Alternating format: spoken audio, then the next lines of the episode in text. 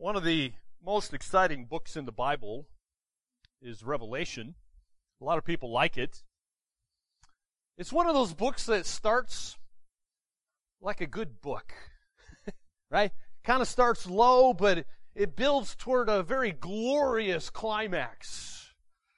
It begins with the Apostle John, who, of course, is exiled on the island of Patmos. He was put there by the Roman authorities because he was faithful in preaching the good news of Jesus Christ. and we know that while he was on that island of Patmos, John received a series of visions that laid out the future history of the world. How helpful. And there's a verse in your Bible, you can look in chapter 1 here. There's a verse in your Bible that is really helpful as it lays out the future history of our world. And it really summarizes the entire book of Revelation quite well. Look at Revelation 1, verse 19. Because the Apostle John was told by King Jesus himself to write. He says, Write therefore the things that you have seen, those that are, and those that are to take place after this. So there's your three point outline if you're preaching the whole book of Revelation. There you go. Jesus told you. It's inspired from Jesus. But the point is there, notice that, that, that little simple outline from chapter 1, verse 19 tells you that the things which you have seen for John was chapter 1.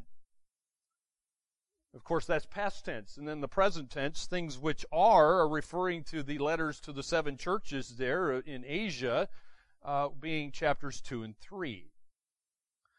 And then Jesus told John to write the things that are going to take place in the future. These are, these are things, future history after John. And that's all the way from John, or Revelation 4 to 22. So that's the book of Revelation for you. If you, if some, some of us, time, sometimes we struggle in, in interpreting this book. I understand that. It's a challenging book.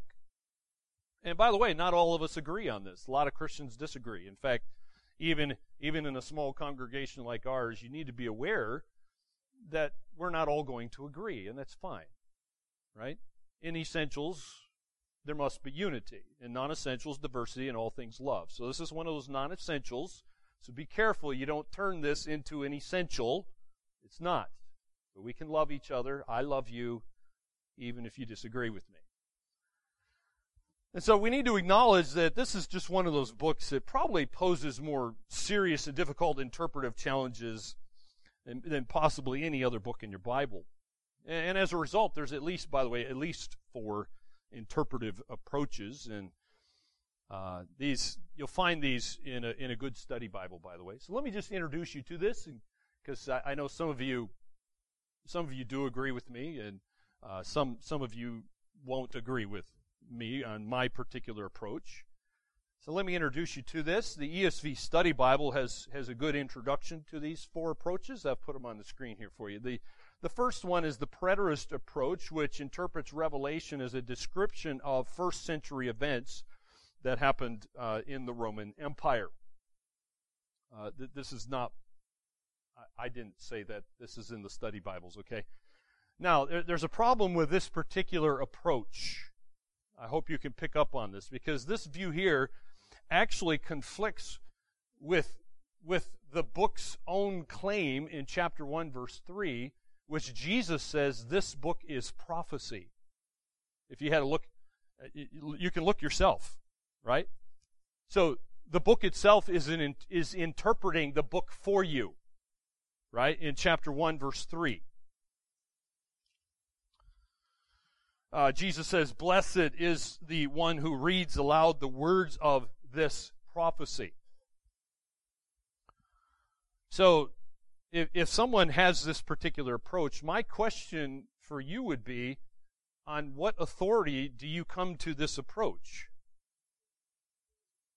Because King Jesus, who to me is the great authority on this matter, says this is prophecy. And it's, it's impossible to see all the events in Revelation, by the way, as already fulfilled, because today we're going to look at the second coming of, Jesus Christ, which clearly hasn't happened yet. That certainly didn't happen in the, the Roman Empire period. The second approach is the historicist approach. Again, I'm quoting from the ESV Study Bible, which, which, by the way, they don't, they don't tell you where they stand. They're just giving you the approaches. They're trying to be neutral. Okay, so if this is your approach, I hope it's an accurate one. But uh, the historic approach understands the literary order of the visions to symbolize the chronological order of successful, successive historical events that span the entire era from the apostolic church to the return of Christ and the new heaven and earth. End quote. Now, again, there's a problem with this particular approach you need to be aware of here. See, that method there robs the book of Revelation of any meaning to the original audience. So, whenever you interpret Scripture, you need to take into consideration who's the Holy Spirit writing to.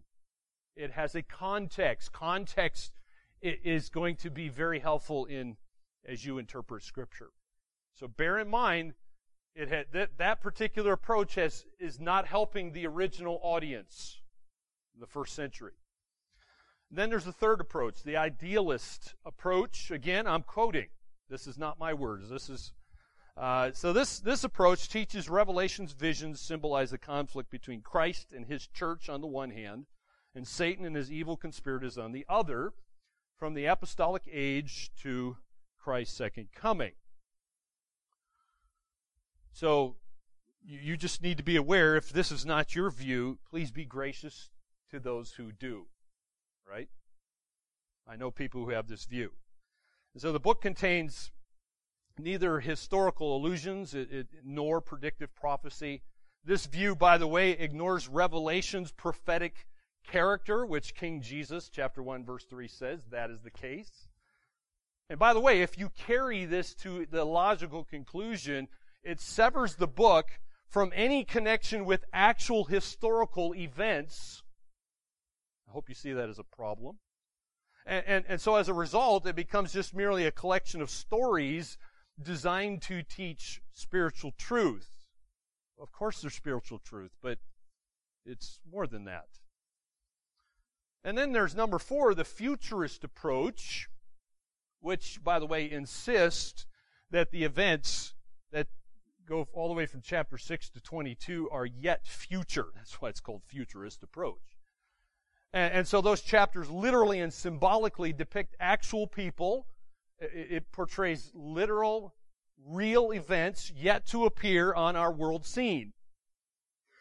And so, by the way, it's only this view that does justice to Revelation's claim in chapter 1, verse 3, to, to actually be prophecy.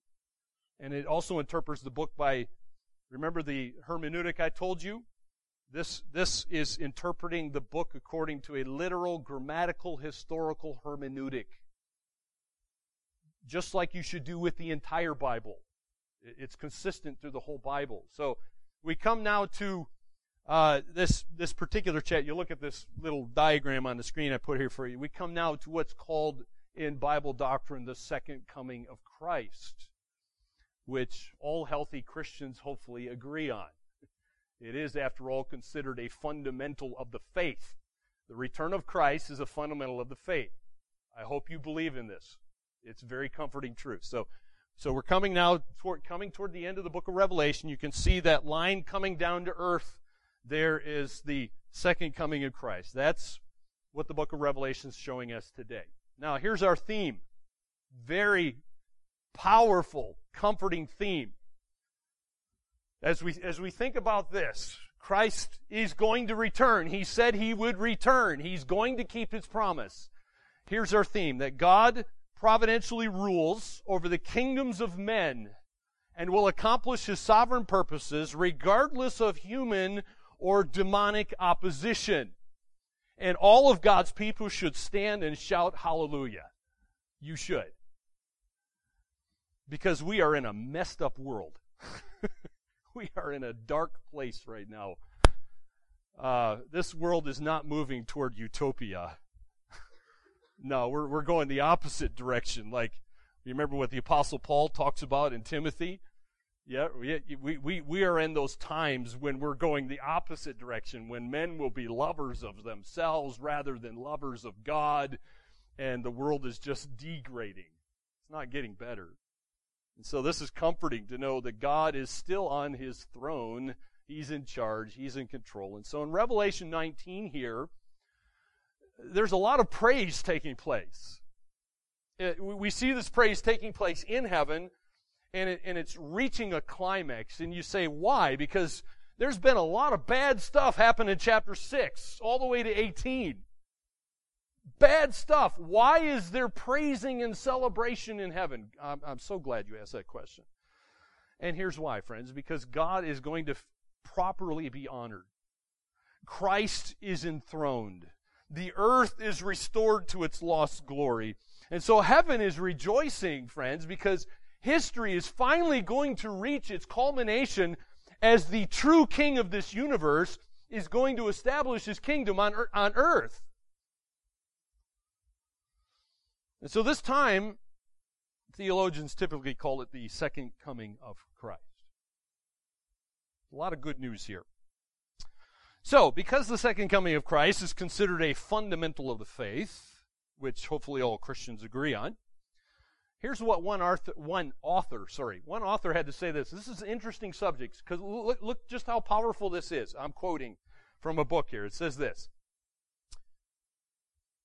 It is claimed that one out of every 30 verses in the Bible mentions this doctrine. To every one mention of the first coming, the second coming is mentioned eight times. Eight times more than Christ's first coming. 318 references to it are made in 216 chapters. Whole books like 1st and 2nd Thessalonians and whole chapters like Matthew 24 are devoted to it. End quote. Do you see the importance of this doctrine, friends? God loves this doctrine. God wants you to know this doctrine. So, I'm glad we get to talk about this today. If you look at Revelation 19, the very first verse, you have the Hallelujah chorus. No, not Handel's. Not Handel's Hallelujah chorus. This is even better. if, if that's possible, it, I know that's hard to believe. But uh, notice they are singing. Revelation 19, verse 1, because it says, After this, I heard what seemed to be the loud voice of a great multitude in heaven crying out, Hallelujah! No, not that. Probably not. But anyway, what are, what are they singing? It says, Salvation and glory and power belong to our God. now, you need to understand what they're singing. If you were a good Jew, you would know this. Because Hallel means praise. Yah means God. Yah is actually short for Jehovah or Yahweh. So what does that mean? Heaven's celebrating and praising Yahweh. Now, if you know what happens in chapter 6 to 18, some of you might be wondering, why is all there this celebration taking place in heaven after all this bad stuff happens on earth? Well, I'm glad you asked, friends, because let's, let's read. Revelation 19. Because we, we got this crying out, Hallelujah! Salvation and glory and power belong to our God. Why? Look at verse 2. Here's your first reason for his judgments are true and just, for he has judged the great prostitute who corrupted the earth with immorality, and has avenged on her the blood of his servants. Once more they cried out, Hallelujah! The smoke from her go, goes up forever and ever. And the 24 elders and the four living creatures fell down and worshiped God who was seated on the throne, saying, Amen. Hallelujah. And from the throne came a voice saying, Praise our God for you, his servants, you who fear him, small and great. Then I heard what seemed to be a voice of a great multitude, like the roar of many waters, and like the sound of mighty peals of thunder, crying out, Hallelujah! For the Lord our God, the Almighty, reigns. Let us rejoice and exult and give him the glory, for the marriage of the Lamb has come, and his bride has made herself ready. It was granted her to clothe herself with fine linen, bright and pure. For the fine linen is the righteous deeds of the saints. And the angel said to me, Write this Blessed are those who are invited to the marriage supper of the Lamb. And he said to me, These are the true words of God. And then I fell down at his feet to worship him. But he said to me, You must not do that. I am a fellow servant with you and your brothers who hold to the testimony of Jesus. Worship God. For the testimony of Jesus is the spirit of prophecy. There's at least five reasons why heaven is celebrating in this passage. Number, notice number one, we see here in verse one that God is glorified because full salvation has come. Full salvation has come. Heaven's rejoicing because of full salvation. Now notice I've added the word full. You have because because verse 1 mentions salvation and glory and power belong to our God. Now, you need to understand something in this context, friends, because this glory and power belongs to God and it is put on display for the universe. Now, salvation there, uh, please don't confuse that word with the word justification. It's not referring to that punctiliar moment in time when you were declared to be right with God. That's not what this is talking about. It is true, according to Luke chapter 15, heaven does rejoice over lost sheep who are found. That's true. But that's not what this is talking about. This is talking about full salvation, the end product, if you will, of your justification, friends, is glorification. And none of us have arrived there yet. And so heaven rejoices that one day, eventually, Think about it, friends. You will be conformed into the image of Christ fully and finally. Sin removed. No more flesh. That's a reason to celebrate. And that's bringing honor and glory to God. And that, for that reason there, heaven is celebrating. But number two, why is there celebration in heaven? Because justice is finally provided. The world is screaming these days for justice, right? We got whole movements on this. They're just looking in the wrong place. All bad theology based on it, too, by the way. God believes in justice. Notice what verse 2 says, because it says, His judgments are true and just for he has judged the great prostitute, which, by the way, that was chapter 17 and 18. The great prostitute is, is this, this Babylonian system. It was an economic, will be an economic system and a religious system. It's both. And it's going to be judged by God. So heaven's rejoicing because God's judgments. Notice the description of God's judgments. They're always true they're always true. And, and they're always righteous. In other words, God will do what is right. And that is evidenced here by the destruction of wicked Babylon. That, that whole system you see in chapter 17 18 will be destroyed. And so Babylon, by the way, is defined as the anti, identified, sorry, as antichrist system that is going to seduce the, the world to actually believe Satan's lies. Remember, it's the dragon behind it. The, the father of lies is behind all that, and it's going to be destroyed. Justice is provided. But number three, heaven's rejoicing because rebellion is ended. Yeah, it's going to end one day. Because verse 3 says, Once more they cried out, Hallelujah! The smoke from her goes up forever and ever. And by the way, since the Bible says Notice that, that verse there, verse 3, the, the smoke rising up forever and ever. That's indicating to us that this judgment is something that's final and it will be irreversible. And there's no second chance. So the destruction of this last and most powerful empire in human history here marks the end of human rule and begins King Jesus' rule. And that's why the rebellion ends. And so this rebellion, the, rebellion that began, may I remind you, way back in the Garden of Eden, that's when rebellion uh, began, is finally ended here. Well, minus Revelation chapter 20, there'll be a temporary rebellion. And there's going to be no more false religion, no more injustice. But number four, heaven's rejoicing because God is in control. God is in control. In these verses, we see the hallelujahs, the praising Yahweh, ringing out from all the residents of heaven. Did you notice that? You, have the 24 elders who are the representatives of the church, I believe. You have the four living creatures who are probably a, a, a type of angel. Uh, they're celebrating this as well. And, and together, all their voices together are praising Yahweh. And they're showing their agreement with, with what God has done to that economic and religious system called Babylon.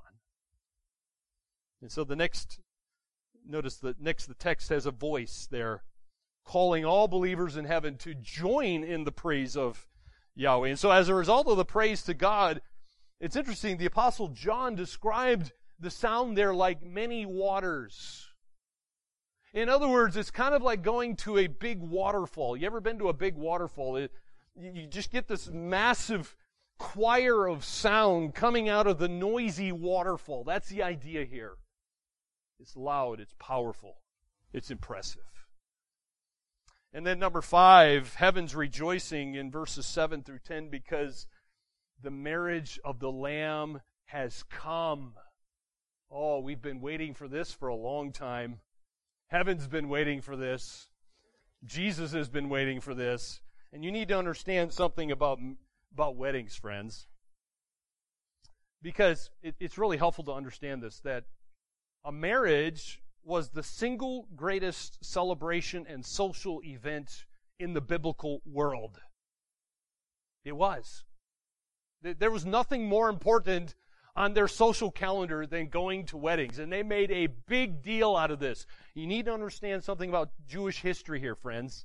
See, the, the wedding preparations and celebrations were, were more elaborate and, and more involved than we typically do today. I've never been to one here on earth like this before. So please consider something. There's three stages to a Jewish wedding. And, and, this is the background here, okay? First, there was that betrothal period, or what you might call the engagement. This was an arrangement, by the way, by both sets of parents. Those of you who aren't married yet, imagine that. Those of you who are married, imagine that. Both sets of parents got together and decided who you were marrying. That's what took place in that period. The second stage was what was called the presentation stage. It was a time of festivities just before your, the actual ceremony took place. These festivities could last up to a week, it, it, depending on how rich the families were, might even be longer. And so it, it depended on the, the social and the economic status of the, of the bride and the groom. The third stage was the actual ceremony, which there would have the exchanging of vows. And at the end of that presentation, uh, the groom and all of his attendants would, would go to the bride's house and take her and all of her bridesmaids to the ceremony. They made a big deal out of this. And, and then after the ceremony would come the final meal, and then followed, following that would be the consummation of the marriage. It was a massive, huge, important event. And so that, that's a little bit of the background here. Heaven's making a big deal out of this marriage. And the entire heavenly chorus here is praising God because all of the preparation is complete. And the marriage of Christ has come. They've been looking forward to this. Eh, this was something betrothed in eternity past by God the Father presented in the Father's house. The church is now ready. the, the bride is now ready for this wedding ceremony to begin. It will overlap, by the way, with the start of the millennial kingdom, going to stretch out throughout the thousand year period, finally consummated in the new heavens and the new earth. Chapter 21. But in the new heavens and the new earth, the, the bride concept, by the way, is going to expand to include not just the church, but also all redeemed people from all ages. You see, because you, you notice there was guests mentioned here. Who are the guests who've been invited to the marriage supper, you might ask? Well, I'm glad you asked. They are, they are ones who are actually distinct from the church. Because a bride is not invited to her own wedding, is she? No, it's the bride who invites the guests to her own wedding. That's, of course. Uh, and so these guests represent Old Testament believers, if you're wondering. And you, but then some people ask, well, why are church age believers granted this, this particular honor of being the bride? Well, the answer is a sovereign God got to choose that, right? He has the right to do that. That's the way He's purposed it to be. That, uh, and so in the end, there's not going to be, by the way, any. There's no such thing as a second class citizen in heaven all believers are going to enjoy the full glories of eternity. And so there's a lot of celebrating taking place in heaven. And then Revelation goes on to tell us in the last part of this chapter of what happens on earth. So let's read starting in verse 11. Verse 11 says, Then I saw heaven opened, and behold, a white horse. The one sitting on it is called faithful and true, and in righteousness he judges and makes war. His eyes are like a flame of fire. And on his head are many diadems, and he has a name written that no one knows but himself. He is clothed in a robe dipped in blood. The name by which he is called is the Word of God. And the armies of heaven, arrayed in fine linen, white and pure, were following him on white horses. From his mouth comes a sharp sword with which to strike down the nations, and he will rule them with a rod of iron. He will tread the winepress of the fury of the wrath of God the Almighty. On his robe and on his thigh he has a name written King of Kings and Lord of Lords. Then I saw an angel standing in the sun. With a loud voice he called to all the birds that fly directly overhead Come, gather for the great supper of God. To eat the flesh of kings, the flesh of captains, the flesh of mighty men, the flesh of horses and their riders, and the flesh of all men, both free and slave, both small and great. And I saw the beast and the kings of earth with their na- uh, armies gathered to make war against him who was sitting on the horse and against his army. The beast was captured, with it the false prophet who in its presence had done the signs by which he deceived those who had received the mark of the beast and those who worshipped its image. These two were thrown alive into the lake of fire that burns with sulfur. And the rest were slain by the sword that came from the mouth of him who was sitting on the horse. And all the birds were gorged with their flesh. That ends chapter 19. So, what's happening on earth? What's happening on earth in the future here? Notice the second coming of Jesus Christ. Jesus fulfills his promise. He comes again. King Jesus appears in verse 11. And how does he appear? Well, notice what the Bible mentions. We see number one, where's he coming from? He's coming from heaven, according to verse 11. Now, by the way, some people get the rapture and the second coming of Christ here in this chapter confused. Some, some people equate Matthew 24 and 25 with the rapture. It's not the rapture. This event here is not the rapture. And, and you say, well, how is it different? I'm glad you asked. Because when you read your Bible in John chapter 14, Jesus tells you it's different. John 14, he says it's really different from Matthew 24 and 25 because Christ comes for his saints at the rapture. Remember what he said in John 14? I will come again, and I will receive you to myself, that where I am, there you may be also. That's a wonderful promise. But at the second coming, if you read like Matthew 24 and 25, for example, he comes with the saints, as he says here in chapter 19. So in the rapture, the saints go to meet Jesus. Second coming, the saints are coming with Jesus. Two different events. They're not the same. Christ meets the saints in the air in the rapture. He takes them to heaven. Second coming, he's descending with the saints from heaven to the earth. So they're not the same event that, that Revelation 19 is talking about. And so when Jesus comes from heaven, notice, notice what else it mentions. It says, he will ride a white horse. Now, why is Jesus talking about a white horse here? Because this horse was, horse, a white horse was traditionally, by the way, ridden by a victorious Roman general, and they would have their, their triumphant procession into Rome, showing off the glory and the triumphs of Rome.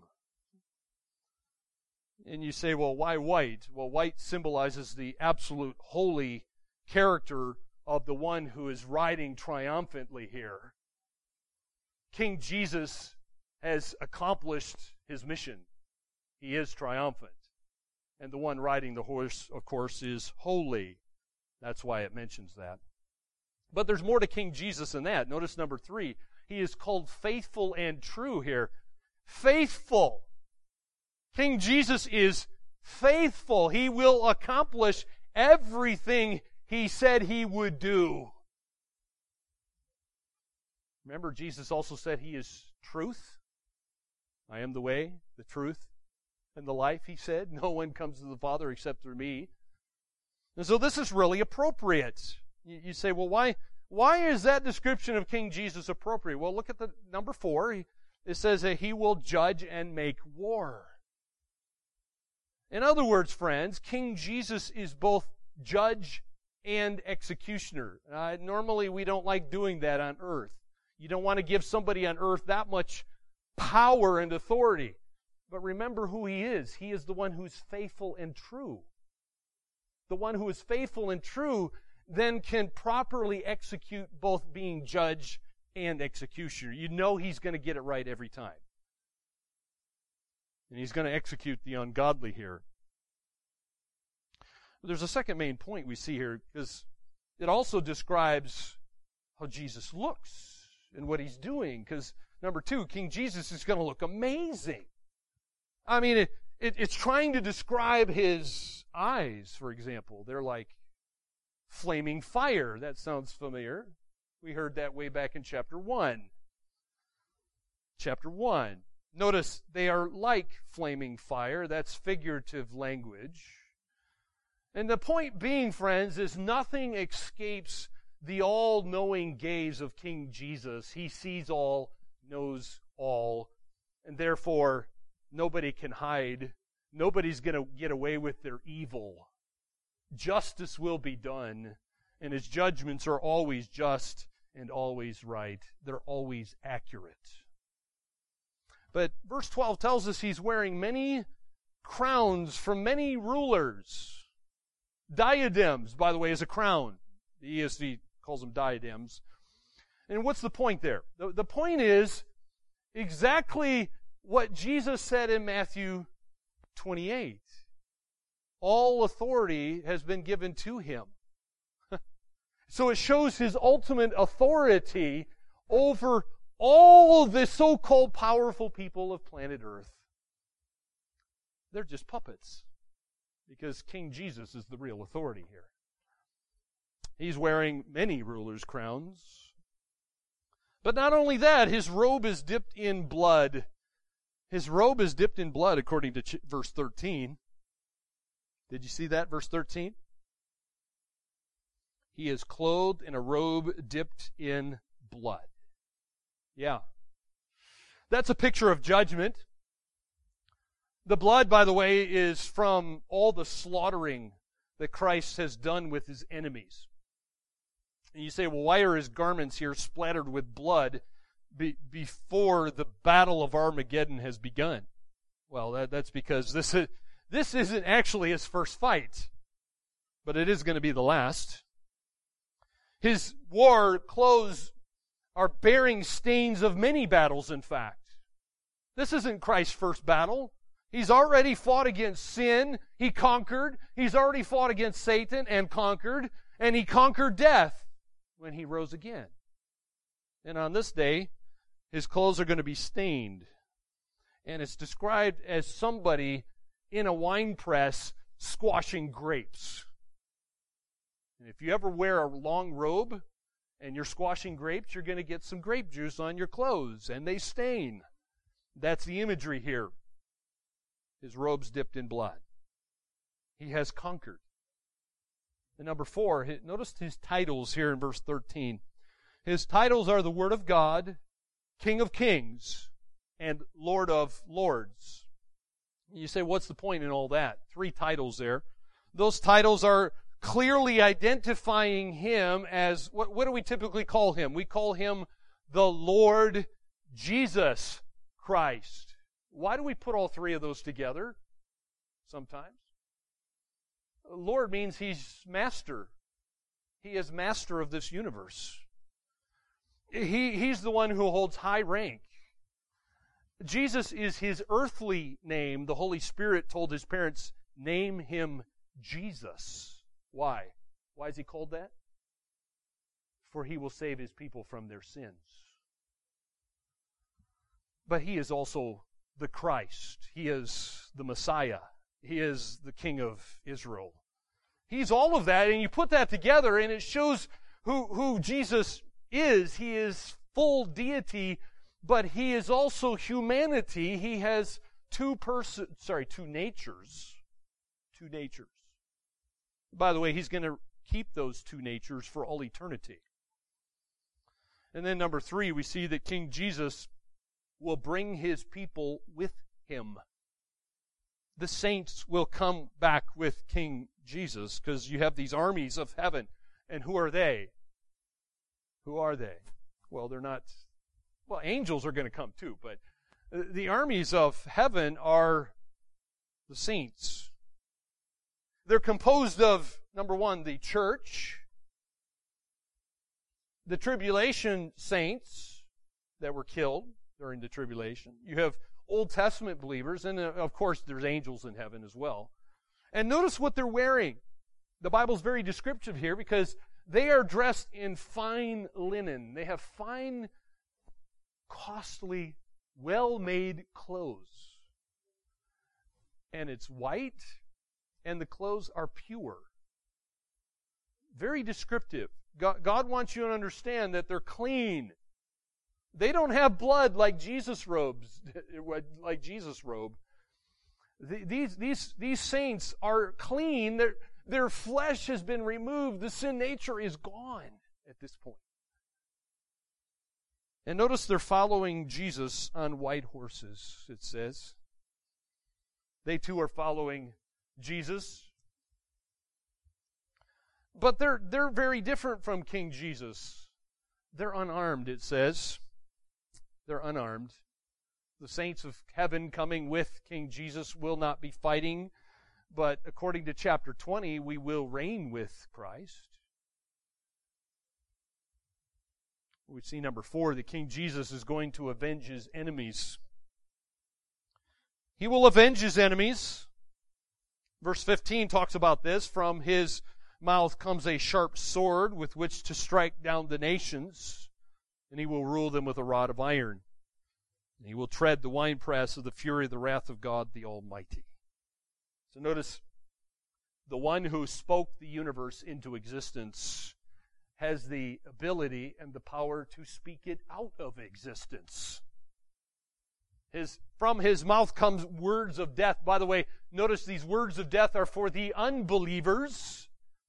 And by the way, the, the sword is, I mean, don't picture Jesus having some big broadsword coming, you know, out of his mouth. That's weird, okay? That, that's not the point. It's, fig- again, figurative language. The sword symbolized Christ's power here to kill his enemies. How's he doing this? He does it with the power of language, of the Word. He is the Logos of John 1.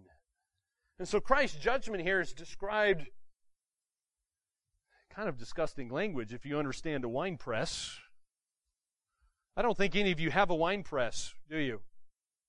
Right? A wine press is the place where you, you know, after you go to your vineyard and you cut the grapes off your vine, you throw it into the wine press, and then you get your children to play little games and run around squashing grapes. And so you squash all the grapes to get the juice out. That was, that was the purpose of a wine press. And so notice the enemies here are going to be crushed like a grape in a press.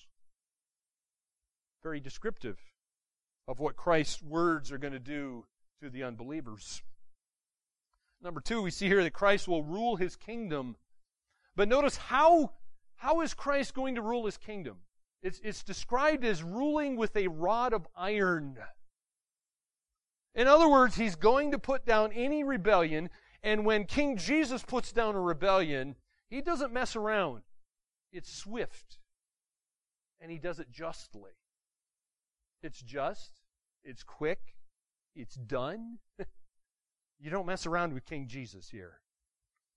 And then number three, he's the king of this universe gets to invite some guests to the slaughter. Notice who's he inviting? The very birds he created. He says, Come and eat from my slaughter.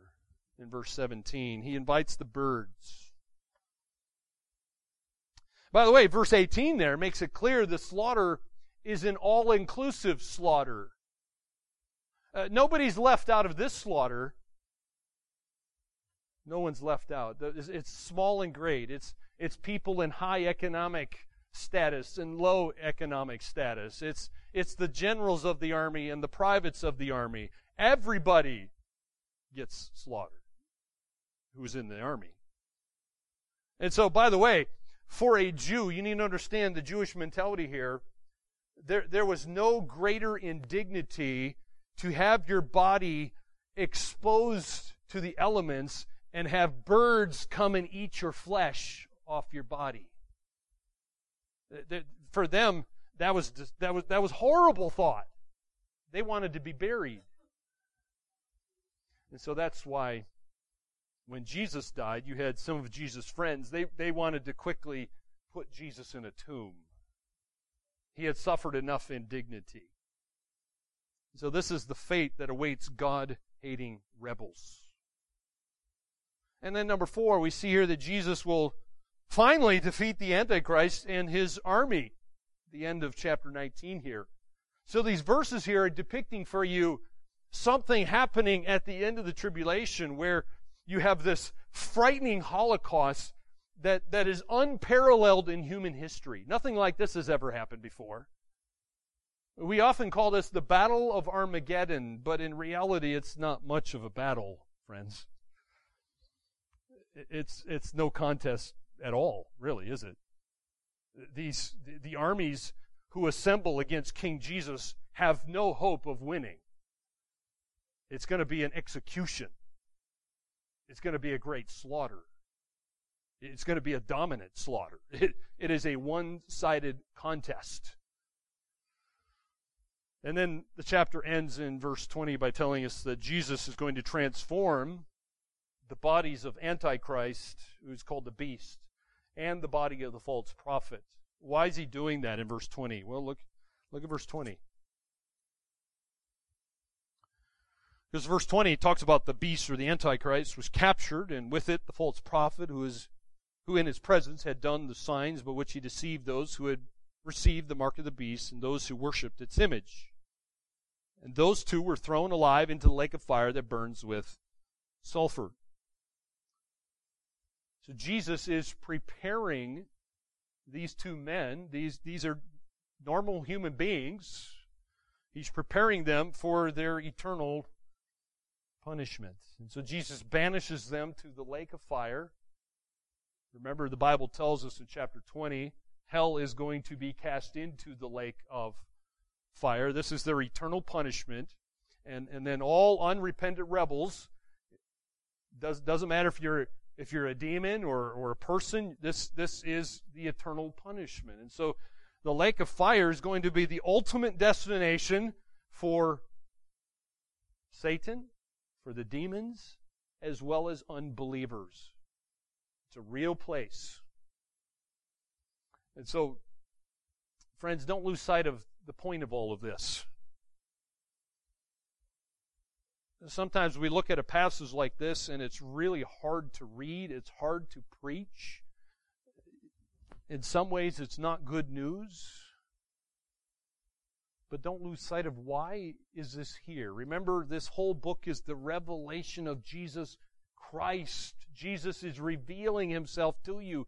There's great purpose in this, friends. So may I remind you the proposition that God, well, this is my proposition anyway, that God wants you to believe that he rules over the kingdoms of men and will accomplish his sovereign purposes despite, regardless of human or demonic opposition. It doesn't matter who the Antichrist is, or his false prophet, or the great dragon who's behind the Antichrist. The father of lies is not going to win. He's a temporary prince of this world. He is powerful, not to be messed with. But he doesn't get to win. King Jesus wins. And so these, these are the sort of truths you need to be reminded of. You need to believe. They are to bring you hope and encouragement when everything in this world seems to be out of your control. Remember, God is in control. God is sovereign and He is ruling and reigning over every part of His universe. I think it was R.C. Sproul that said there is not one molecule in this entire universe that is rebelling against King Jesus. Not even one molecule. No part whatsoever is outside his control. And so may that truth bring you great hope. Let's pray. Heavenly Father, we're thankful that you are in control and you do reign supreme even over Satan and death and our flesh and this world and as as we look at the news and we read books and we we read blogs and when we listen to podcasts and and we talk to our neighbors and our friends and our family members and we think all is lost and what hope is there? This world is dark.